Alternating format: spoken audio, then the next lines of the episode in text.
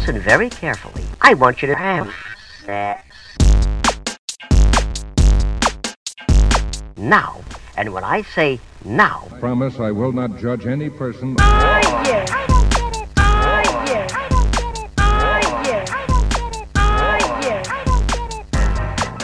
Cześć. Z tej strony Nat, czyli twoja zaufana sekspertka, a to jest Nat i Seks Podcast o tym, że życie jest zbyt krótkie na kiepski seks. Odcinek 11. Medykalizacja seksualności. Hej, hej! Miło mi znów gościć w Twoich dziurkach usznych i mam nadzieję, że cieszysz się na to spotkanie tak samo jak ja.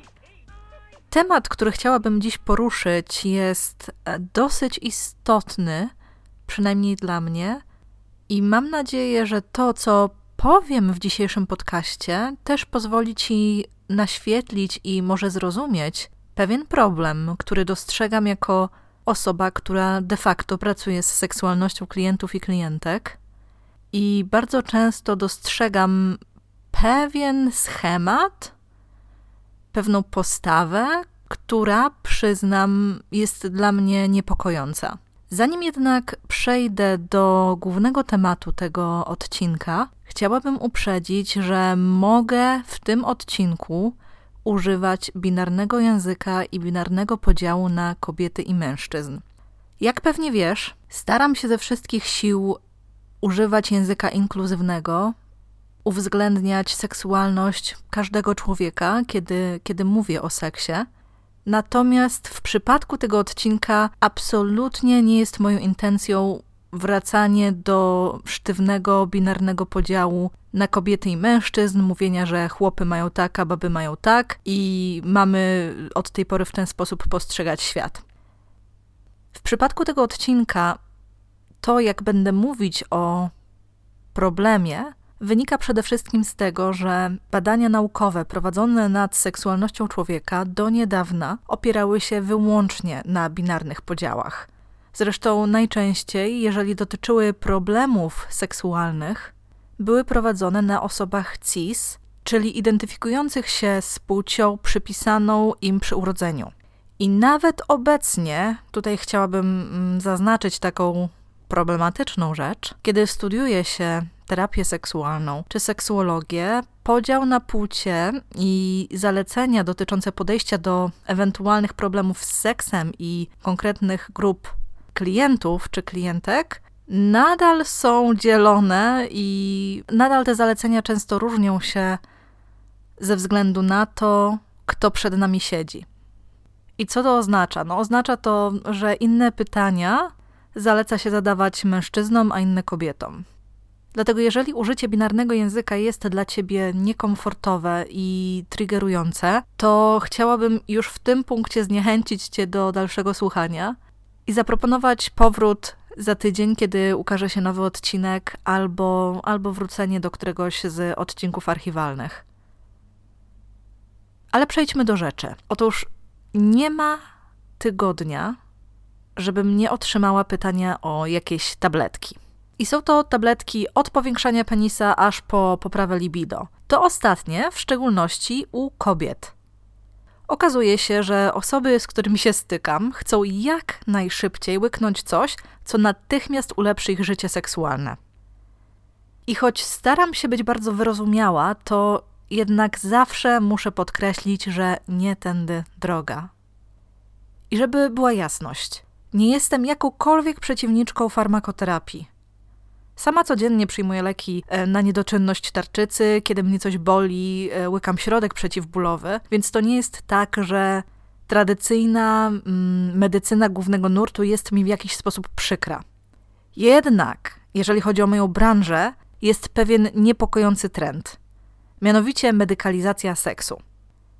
I żeby naświetlić Ci ten problem, chciałabym przenieść Cię do roku 1996. Wówczas wynaleziono Viagrę. I co najśmieszniejsze, wynaleziono ją przez przypadek.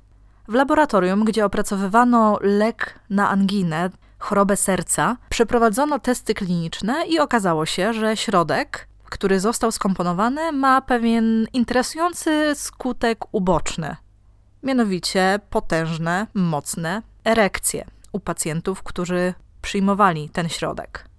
No i korporacja połączyła jedno z drugim i zwęszyła w tym odkryciu całkiem niezły biznes. Bo właśnie w późnych latach 90. zaczęto reklamować Viagrę na bardzo, bardzo szeroką skalę. I oczywiście był to środek, którego nie można było wówczas kupić od tak po prostu w aptece, po prostu przyjść sobie z ulicy. Trzeba było mieć na niego receptę. Dlatego jakiekolwiek reklamy, które się ukazywały, dotyczące właśnie Viagry jako środka na poprawę wydolności seksualnej, miały taką adnotację zapytaj swojego lekarza, czyli ask your doctor.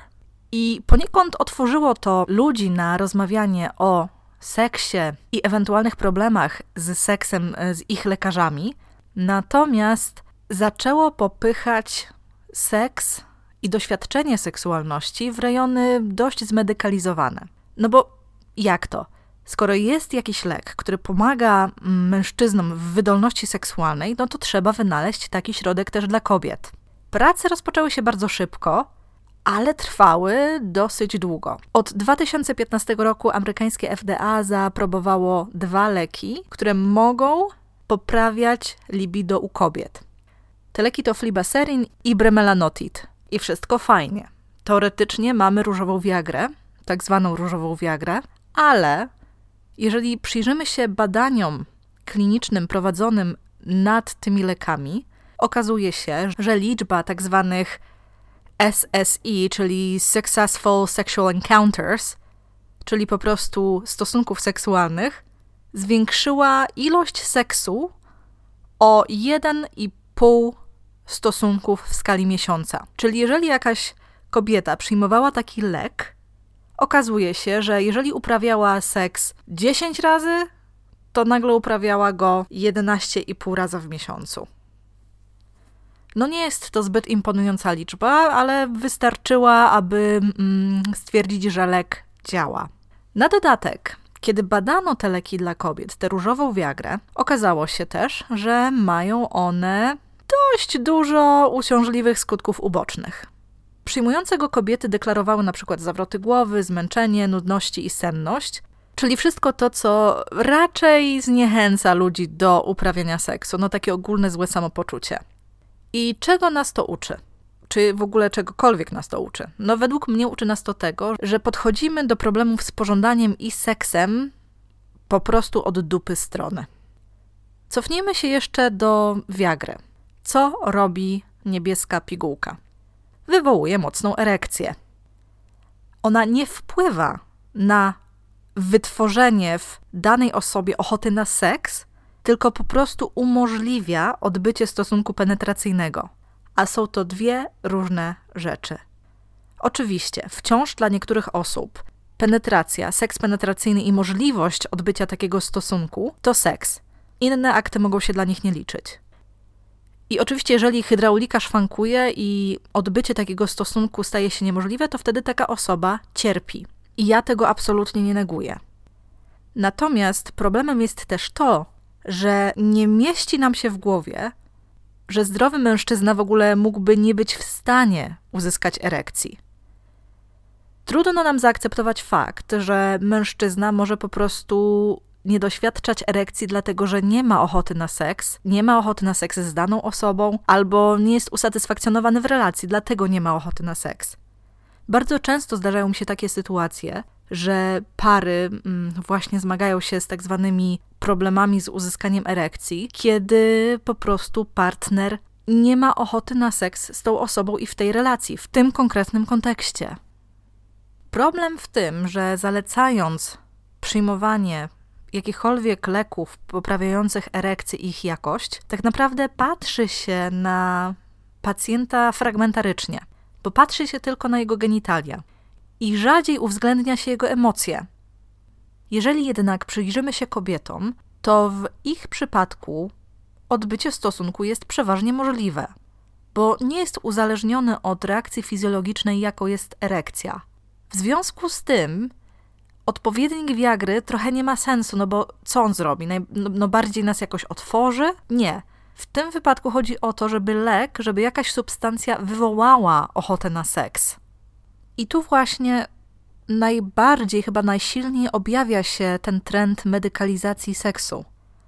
W publikacji Peggy Kleinplatz New Direction of Sex Therapy, czyli nowe kierunki w terapii seksualnej, medykalizacja seksu jest opisywana jako jedno z wyzwań, z którymi zmagają się obecnie osoby pracujące z seksualnością klientów. Kleinplatz oprócz tego, że pisze o problemach, które już uwzględniłam, wymienia między innymi też inne drogi na skróty.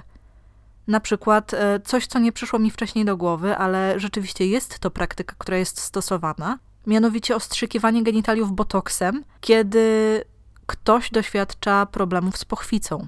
Czyli zamiast terapii, która mogłaby pozwolić takiej osobie wyjść z bólu stopniowo, obieramy szybko działające remedium, a nie długi proces. I teraz właśnie, zamiast pochylić się nad tym, co sprawia danej osobie trudność, grzebać, jak to niektórzy mówią, w psychice, obieramy tę najprostszą i najkrótszą ścieżkę.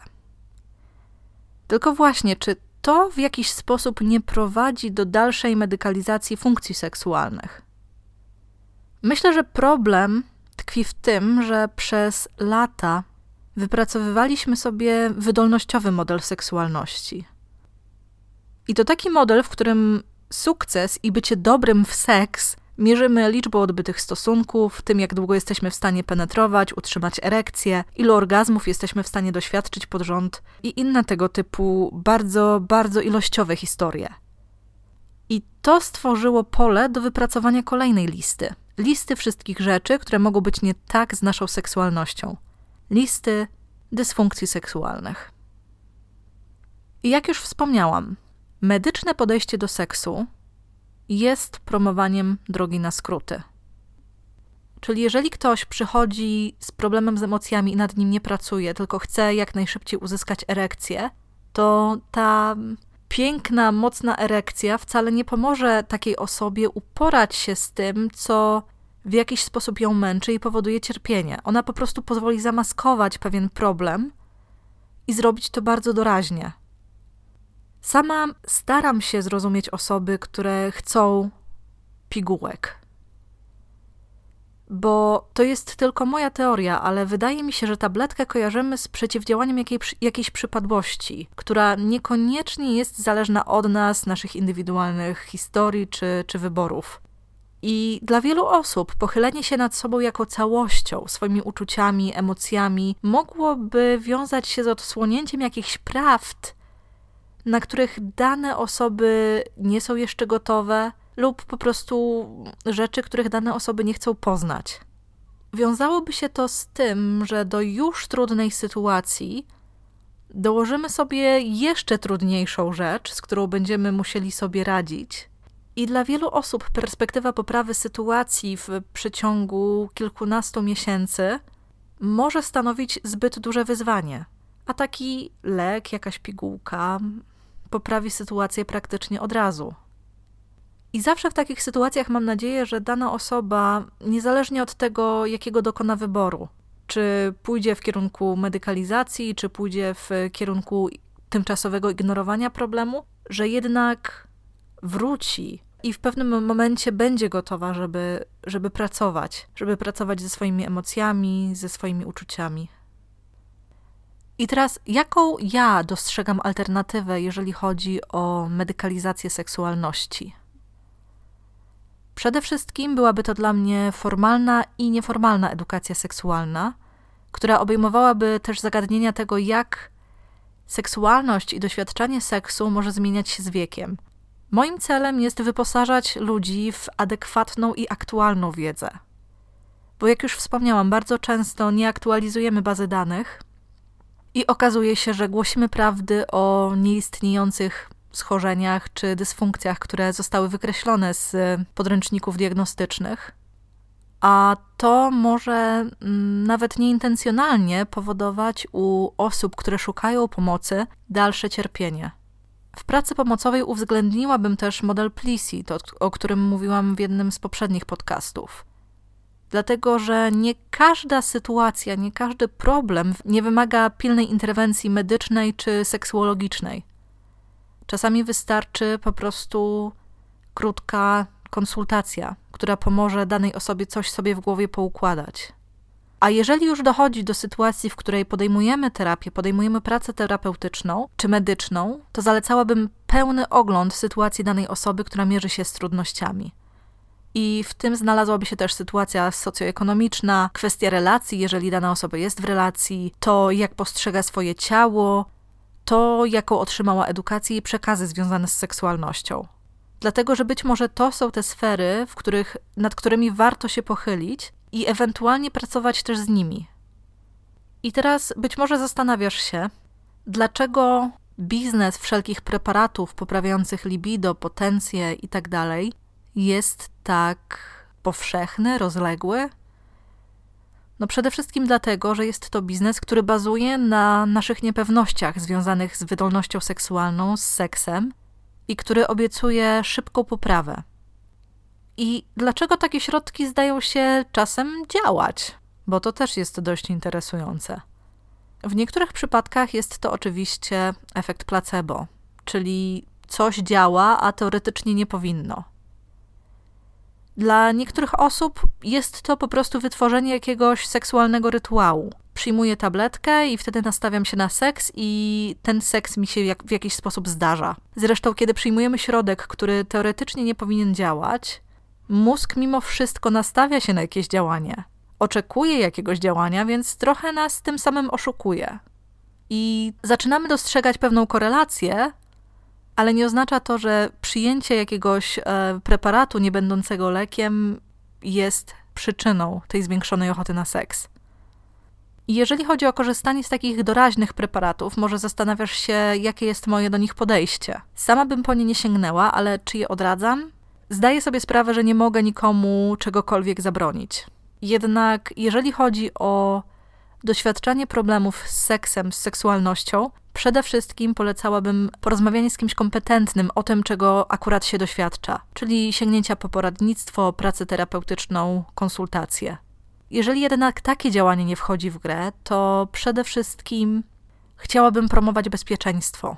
Bo jeżeli otrzymujemy coś od lekarza, to zazwyczaj możemy dopytać, czy dany środek jest bezpieczny, możemy, czy możemy go używać. Lekarz powinien też znać inne preparaty, które przyjmujemy. Natomiast kiedy kupujemy jakiś środek, na przykład w seks shopie, no to już takiego poradnictwa nie uzyskamy. Dlatego przed sięgnięciem po jakikolwiek preparat radziłabym, żeby sprawdzać interakcje. Dlatego, że różne preparaty mogą wchodzić w niepożądane reakcje z już przyjmowanymi lekarstwami, e, mogą też obniżać ich skuteczność. I jeżeli łączymy taką terapię mm, na własną rękę z terapią farmakologiczną, to przede wszystkim e, radziłabym też poinformować lekarza pierwszego kontaktu lub e, innego specjalistę, że przyjmuje się jakieś środki mm, wydawane bez recepty. I ten odcinek chciałabym zakończyć taką konkluzją, że nie jestem absolutnie przeciwniczką tego, żeby medycyna uwzględniała też pewne kwestie seksualne i na odwrót. Dlatego, że przedstawiciele służby zdrowia też powinni mieć jakieś podstawy i pewien komfort w rozmawianiu z pacjentami, pacjentkami o ich ewentualnych problemach z doświadczaniem seksu i seksualności. Natomiast nie chciałabym, aby lek czy jakaś pomoc doraźna były dominujące, jeżeli chodzi o pracę z seksualnością. Bo bardzo często wspominam, że seks jako taki nie, nie istnieje, on nie egzystuje w próżni to, co na niego wpływa, to bardzo wiele czynników, od właśnie tych relacyjnych, tego, co akurat doświadczamy. Jest to kombinacja naprawdę różnych czynników, którym warto się przyglądać, których nie warto bać się zmieniać, jeżeli coś dzieje się nie tak i nie jesteśmy w stanie w danych okolicznościach zadbać o swój dobrostan. I dzisiejszy odcinek chciałabym zakończyć podkreśleniem, że pigułki powiększające penisa jeszcze nie istnieją, nie wiem czy kiedykolwiek zostaną wprowadzone do obiegu. I takim przesłaniem, że jeżeli doświadczamy problemów z seksem, z seksualnością, to starajmy się podchodzić do nich całościowo. Nie tylko jako do jakiejś usterki, którą od razu naprawimy tabletką czy jakimś preparatem, ale też jako do całości, że seks nie jest odrębną częścią nas, że jest połączona z naszymi emocjami, uczuciami, tym, co się dzieje i że one mogą naprawdę wpływać na to, jak doświadczamy naszego seksu. I bardzo bym polecała podjęcie pracy też z tymi aspektami naszego życia. Dzisiejszy odcinek był nieco krótszy, ale mam nadzieję, że treściwy. I tym samym żegnam się z Tobą. Życzę Ci wszystkiego seksownego i do następnego. Pa!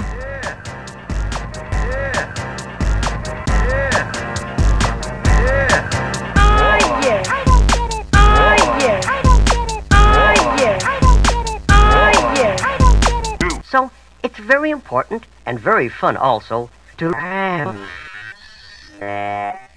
now